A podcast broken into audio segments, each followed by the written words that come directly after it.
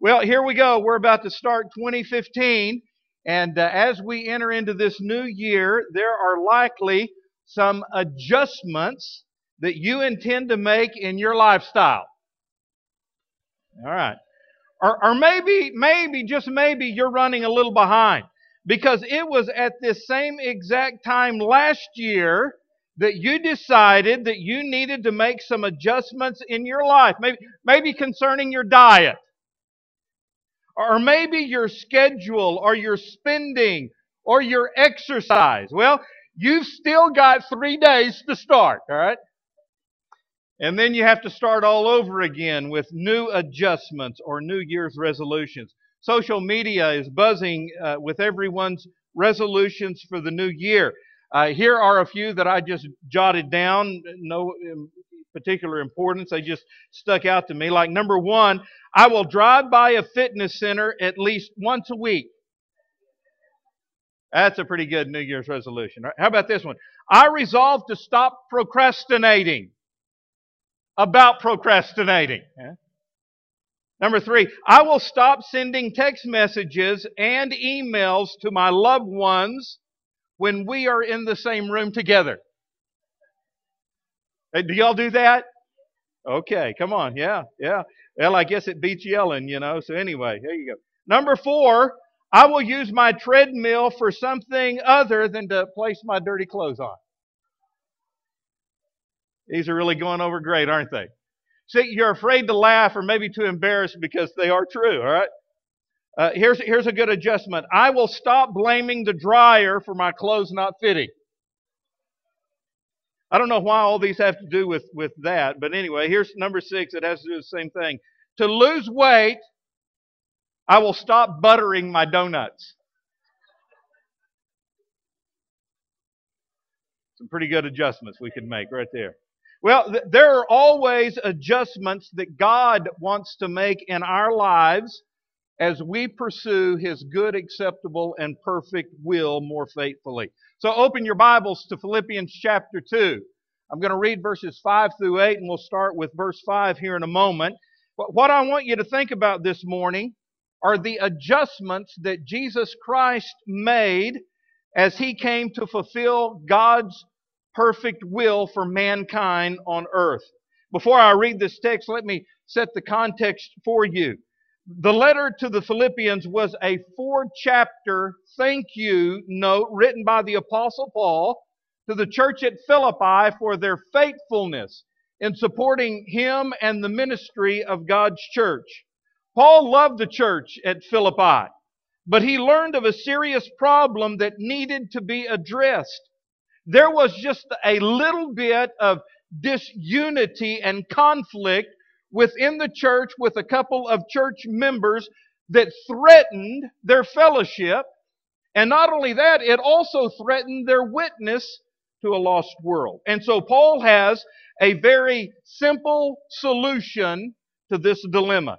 And here's what will get everybody on the same page, whether it's the people at Philippi or the people here at Cavanaugh Church in Fort Smith. It's found in Philippians chapter 2, verse 5. He says, Your attitude. I'll just stop right there and let that soak in. Right? Because you know what? You have one.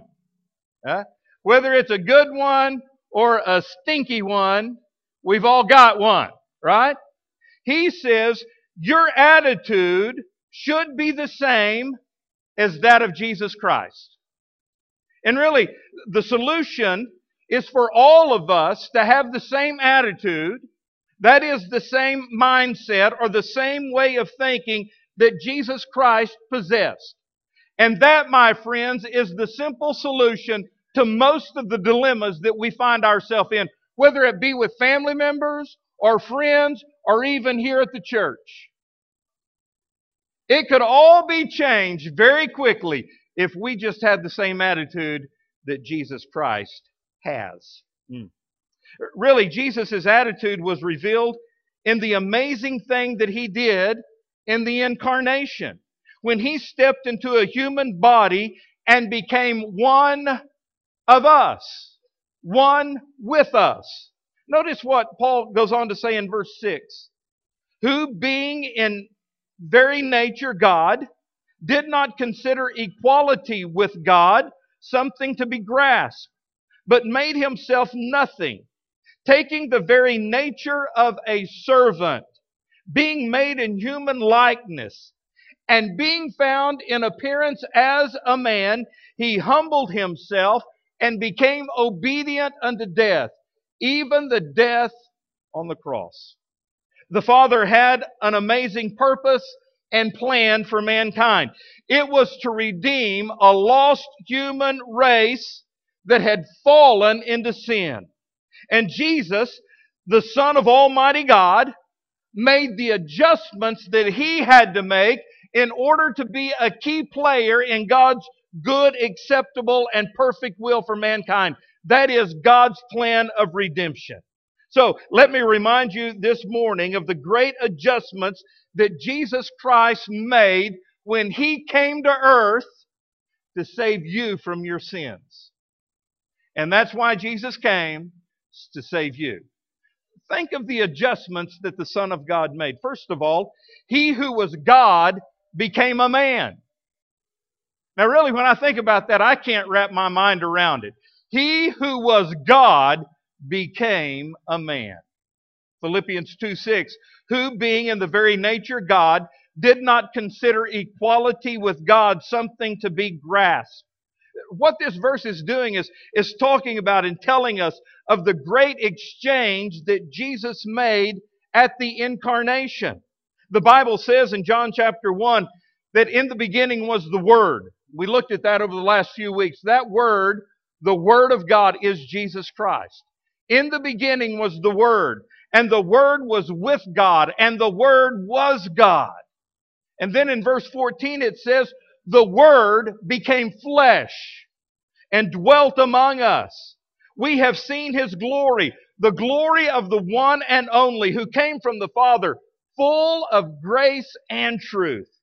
So Jesus, in becoming a human, did not lose any of his divine glory. He was all God, and at the same time, he was all man. Yet when he came from heaven, what Jesus did is something amazing. He limited himself. Here's what God did. God, the one who spoke a single word and the worlds came into order, that same God squeezed himself into the body of a human. Oh, wow. That meant that Jesus would take on the same human limitations that you and I have to deal with every day. But he did it without sinning. The Bible tells us he was tempted in every point in which we are tempted. In other words, Jesus can completely and totally identify with you no matter where you are in life. You face temptation, he faced temptation. You get hungry, he got hungry. You get thirsty, he got thirsty. You need to feel love and accept, he felt it too. In every point of our human existence, Jesus can identify with us. Why? Because he limited himself in becoming a human being. Yet the Bible is very clear in telling us he did it without sinning. That's something we can't do. Uh, but he did it without sinning. So as we think about adjustments that we need to make in our lives to more faithfully complete God's will for our lives, there will be limitations that we put upon ourselves so that others can see and know Jesus inside of us. You say, well, preacher, what are you talking about? Well, let me, let me just get real specific and I'll go back to our key verse, Philippians 2 5. It says, Your attitude should be the same as that of Jesus Christ. Okay? So if I'm going to have the same attitude as Jesus, there are limitations and restrictions that I'm going to put on my own attitude. Because quite frankly, let me get out here where I can see everybody. Quite frankly, sometimes my attitude stinks. Yeah, see? Oh, I can very distinctly pick that voice up. I'm gonna be, I'm gonna be serious. You know what? God bless her. God bless Miss Angie. because she sees a side of me that you never see. And read, this past week she's had to deal with my sorry, sour attitude, haven't you? She's zipping her lip. I know she has. Huh? I know she has. You know what? If, if I am going to be like Jesus and I'm going to be the witness that God has called me to be, I am going to have to limit my attitude. I can't get mad just like that and tell people off. I can't allow bitterness to grow in my heart and anger and resentment and selfishness. Bible tells me to have the same attitude as Jesus Christ. Therefore, there are certain limitations I need to make on my own attitude. And you know what? Beyond that, there are other limitations I need to put on Will Harmon. The things I say, the things I do, the places I go. If I am going to be a witness for Christ, there are limitations that I will put on myself. Jesus did it. I need to make that adjustment as well. Number two, he who was in heaven came to earth. That is an adjustment. He who was in heaven came to earth. Verse 6 Who being in very, in, in very nature God, did not consider equality with God something to be grasped. Now, this year at Christmas, we've talked about, or at least thought about, the different names the Bible gives to God's Son. A couple of Wednesday nights ago, I talked about the name Jesus. What a very simple name. Did you know that God's Son is referred to more times in the Bible to Jesus than any other name that God has given His Son? Jesus, just a, a simple name that anyone can call on. What a great name, Jesus. But He's given other names. In fact, the Bible calls Him Emmanuel. In Matthew 1:23, the virgin will be with child and will give birth to a son, and they will call him Emmanuel, which means God with us. God with us. So, in Christ, God came to be with us. Let me put it this way. Jesus adjusted his location just to be near those who needed him the most. Us. That's amazing. That is amazing. That Jesus would adjust his location, that he would leave the splendor of heaven to come to earth just to be close to you. As you and I think about adjustments that we need to make to fulfill the mission God has given to us, you know what? We need sometimes maybe to adjust our location. By that I mean that God may be calling some of us at the very least just to adjust the traffic pattern of our lives so that we can come into greater contact with other people who need to hear the good news. Let me put it this way some of us need to break out of our holy huddle and start rubbing shoulders with and getting close to, or at least communicating with people who need to hear the good news of Jesus Christ. I tell you, it's real easy for us to just be around people who like us, who are the same as we are, who have the same fundamental beliefs that we do. I mean, I like being around people like that, that I'm comfortable with, don't you? But sometimes that can get stagnant. Sometimes we need to break out of that and be around people who need the Lord.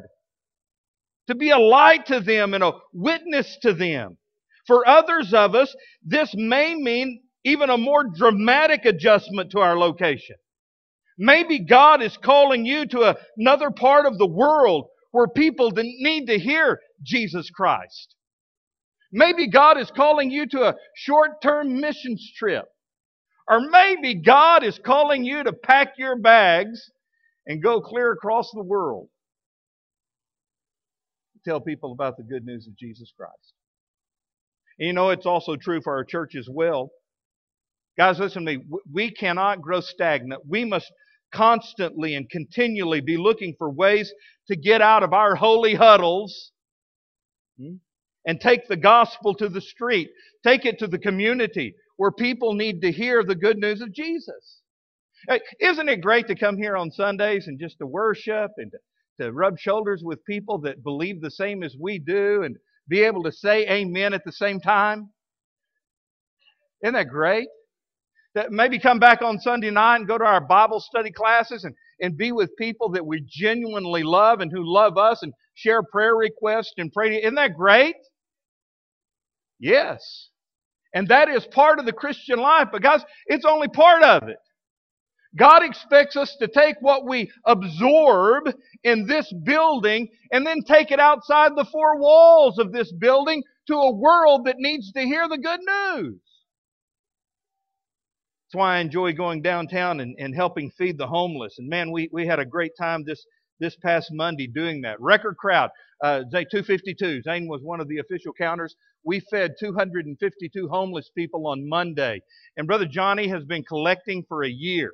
All year long, he's been gathering blankets and coats, and you've given uh, gloves and scarves, and we had shoes that we gave to. The, I mean, just great gifts were given to these homeless people. It was amazing. But you know what? The best part of it, the best part of it, was getting to preach to them. Let me tell you, they were all sitting out there, and I'll tell you the reason they were sitting out there listening to me is because they were given a little ticket. And if they weren't sitting there listening to me with that ticket in their hand, they couldn't get any of that free stuff. So I did have a captive audience. I did. And the first thing I did was pull a $10 bill out of my pocket and was looking for somebody to give it to. There was a cute little boy right there, maybe the third row back, and, and I gave it to that little boy, and as I gave it to him, I said, I'm giving this kid a $10 bill. You know why? Because I can, and I want to. And then I went straight from there to John 3.16, how God gave us a greater gift than that. Let me tell you what, you know what? They were listening to me. In fact, I was only supposed to preach five minutes, but I ended up preaching six minutes and 38 seconds.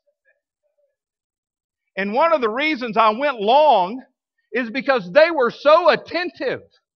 They really were. In fact, I complimented them and I said, You guys are listening to me better than my church listens to me.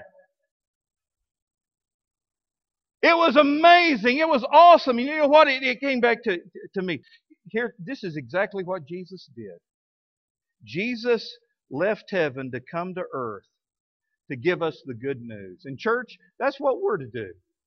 We are to leave our location and go to where people are because people matter to God. What other adjustment did he make? Number three, he who was rich became poor. Now listen to me. He who was rich became poor. In another place, Paul talked about the adjustment that Jesus made in these terms. 2 Corinthians chapter 8 verse 9. For you know the grace of our Lord Jesus Christ, that though he was rich, how rich was Jesus? He lived in heaven. He made the world. It's his. He owns it all. That though he was rich, yet for your sakes, he became poor. So that you, through his poverty, might become rich. That is amazing. The God who had it all gave it up. Who was rich became poor. Why? So that we who are desperately poor can become rich spiritually through Him. What a gift! So Jesus didn't think of His position and His pleasure in heaven as something to be grasped, as Philippians 2 6 says, and selfishly clutched. He released all of those riches in order to become poor. Why? Well, He did it so that you and I could become rich through the grace of God's salvation. So Jesus made an adjustment in His level of comfort and convenience in order for people to be saved. That is amazing. I mean, Jesus gave it all up.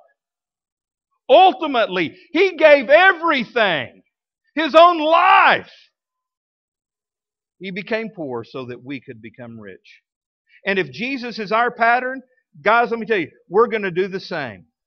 We will make adjustments in the way we spend our time and our money, limiting ourselves so that others can hear the good news about Jesus.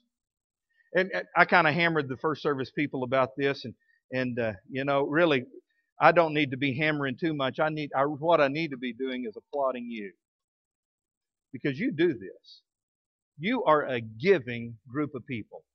When it comes to your time and your money, you have proven it over and over again that you give. And I applaud you for that. It's great to be a part of a group of people who are willing to do that, to make the adjustments in your time schedule and with your wallet so that people can hear the good news of Jesus Christ. Thank you.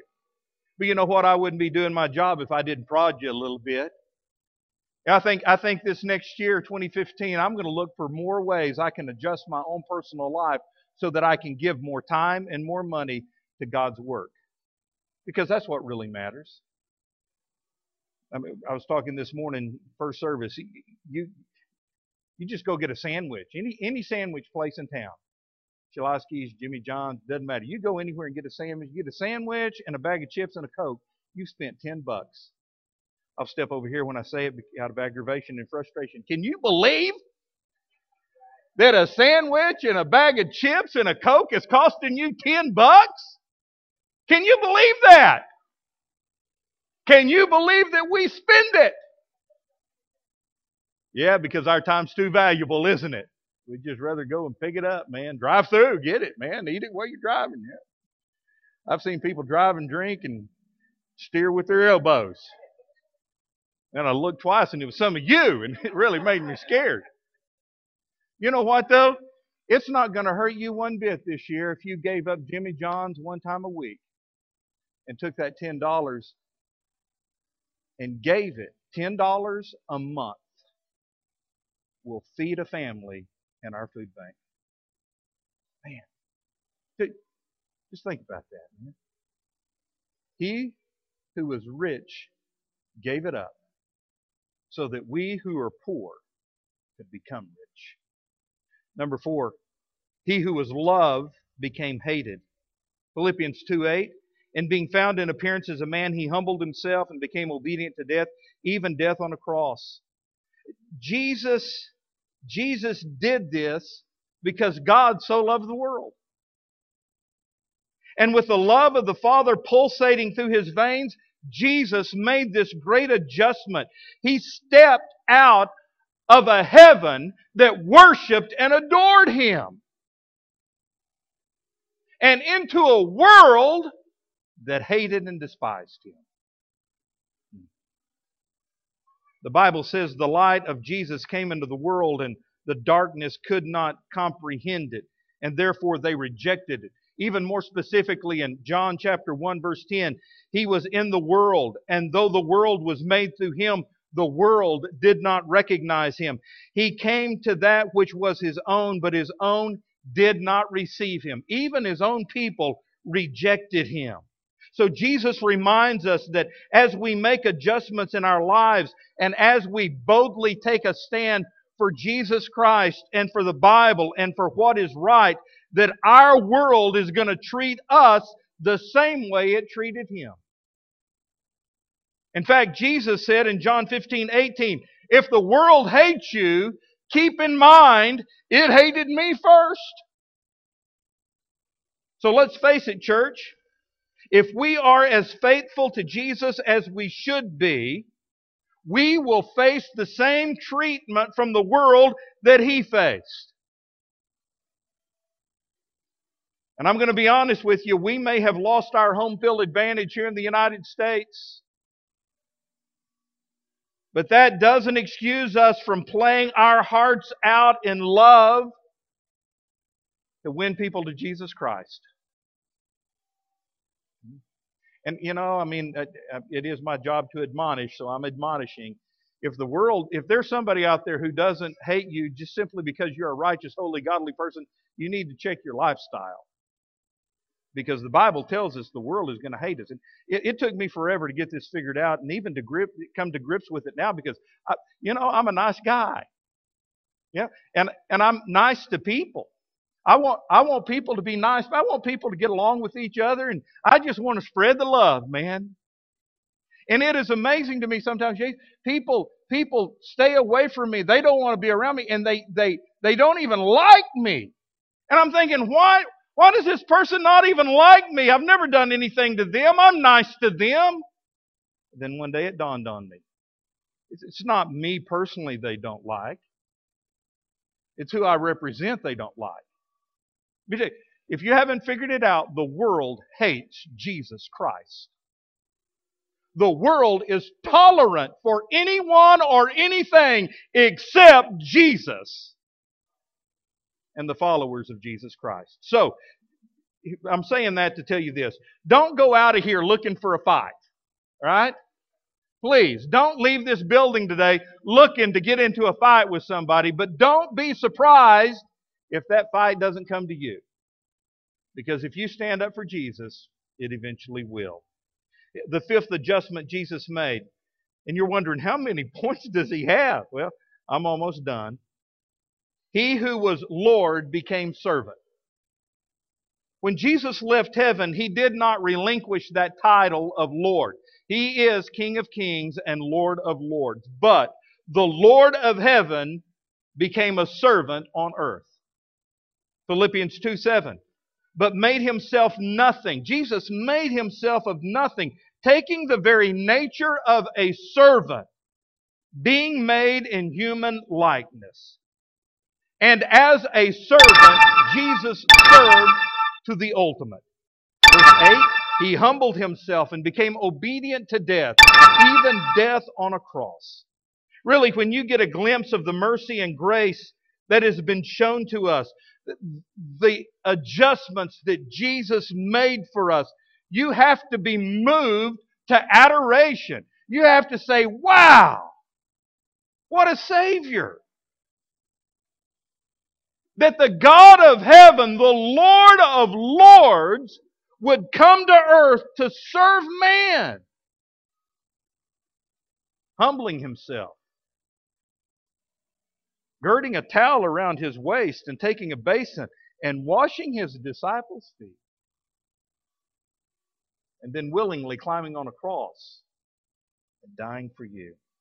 And you know what? If Jesus humbled himself in this way, if, if he put aside his agenda, if he put aside his preferences, his comfort, his convenience, his wealth, you know, we need to do the same thing, church.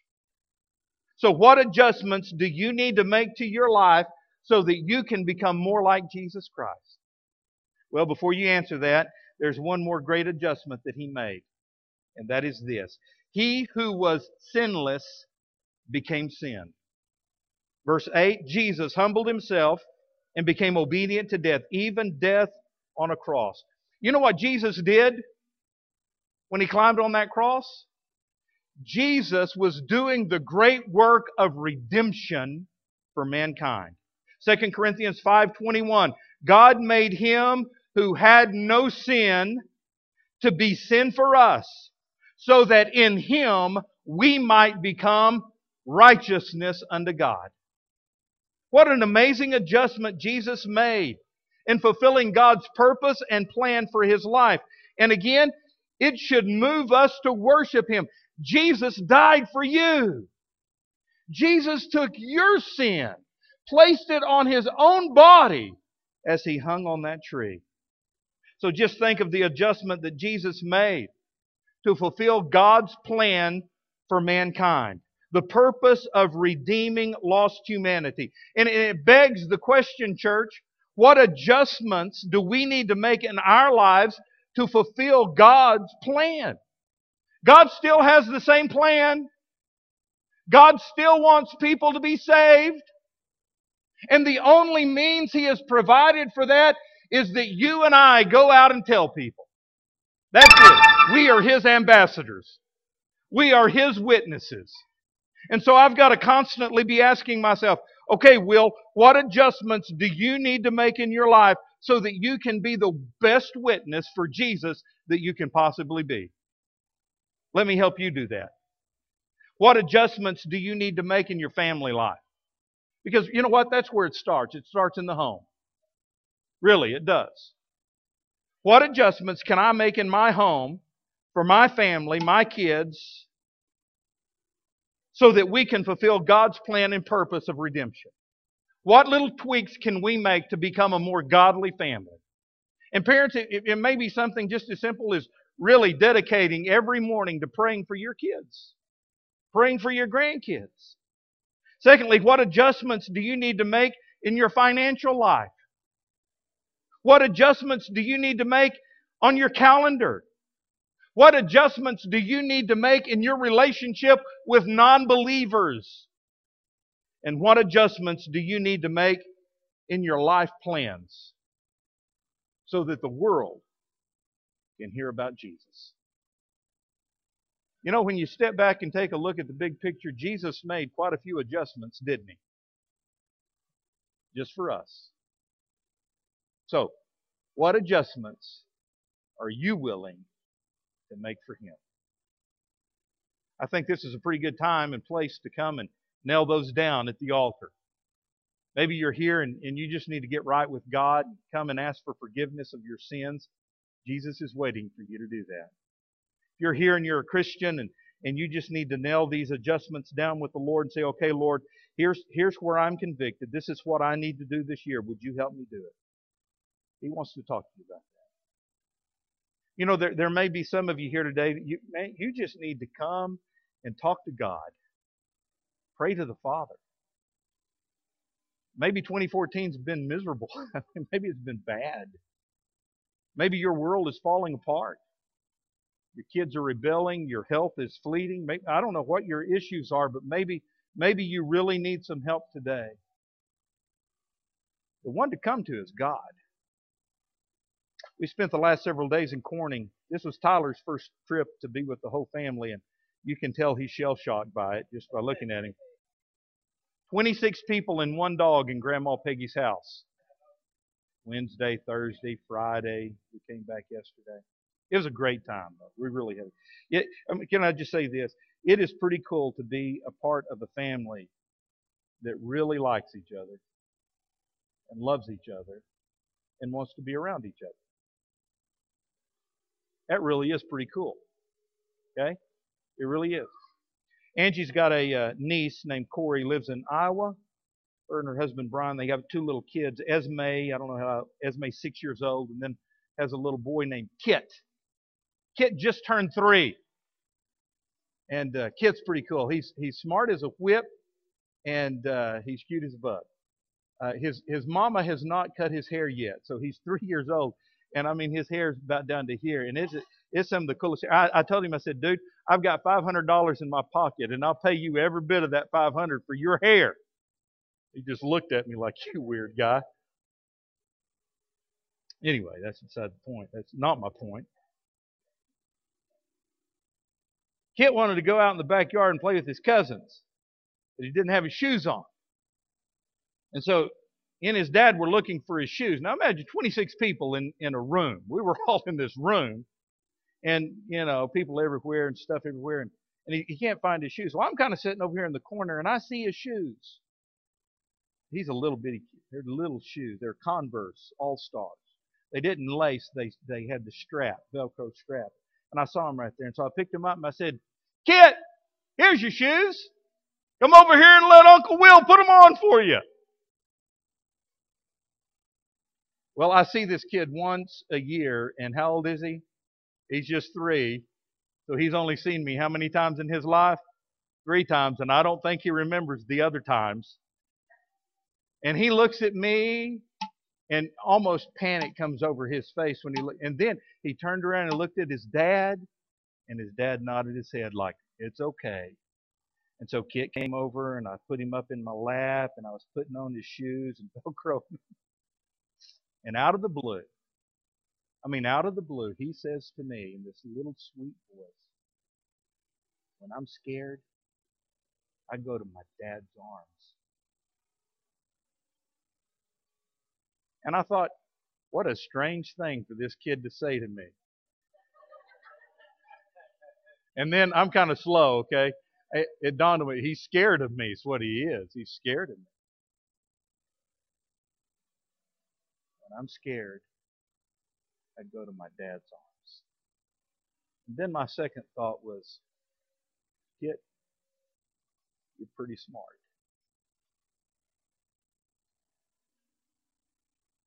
And, church, can I tell you, when you're scared, when you don't know what to do, when you need help, the best place to go is the arms of the Father. And those arms are stretched out, just waiting for you this morning to come and allow Him to embrace you with the great love He has for you. Heavenly Father, I pray that you'd make it easy for my friends to come this morning and feel that warm embrace of the Heavenly Father who loves us and cares for us. Lord, for those who need to come and be saved or recommit their life to you, I pray that they would do so this morning. Lord, for the rest of us who need to make adjustments in our life so that we can be a more faithful servant of yours, I pray that we would come and make those adjustments. And then, dear Lord, for the rest of us who just need to come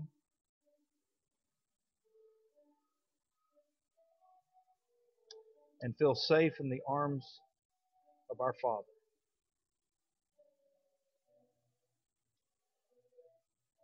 May we come. In Jesus' name, amen. I'm going to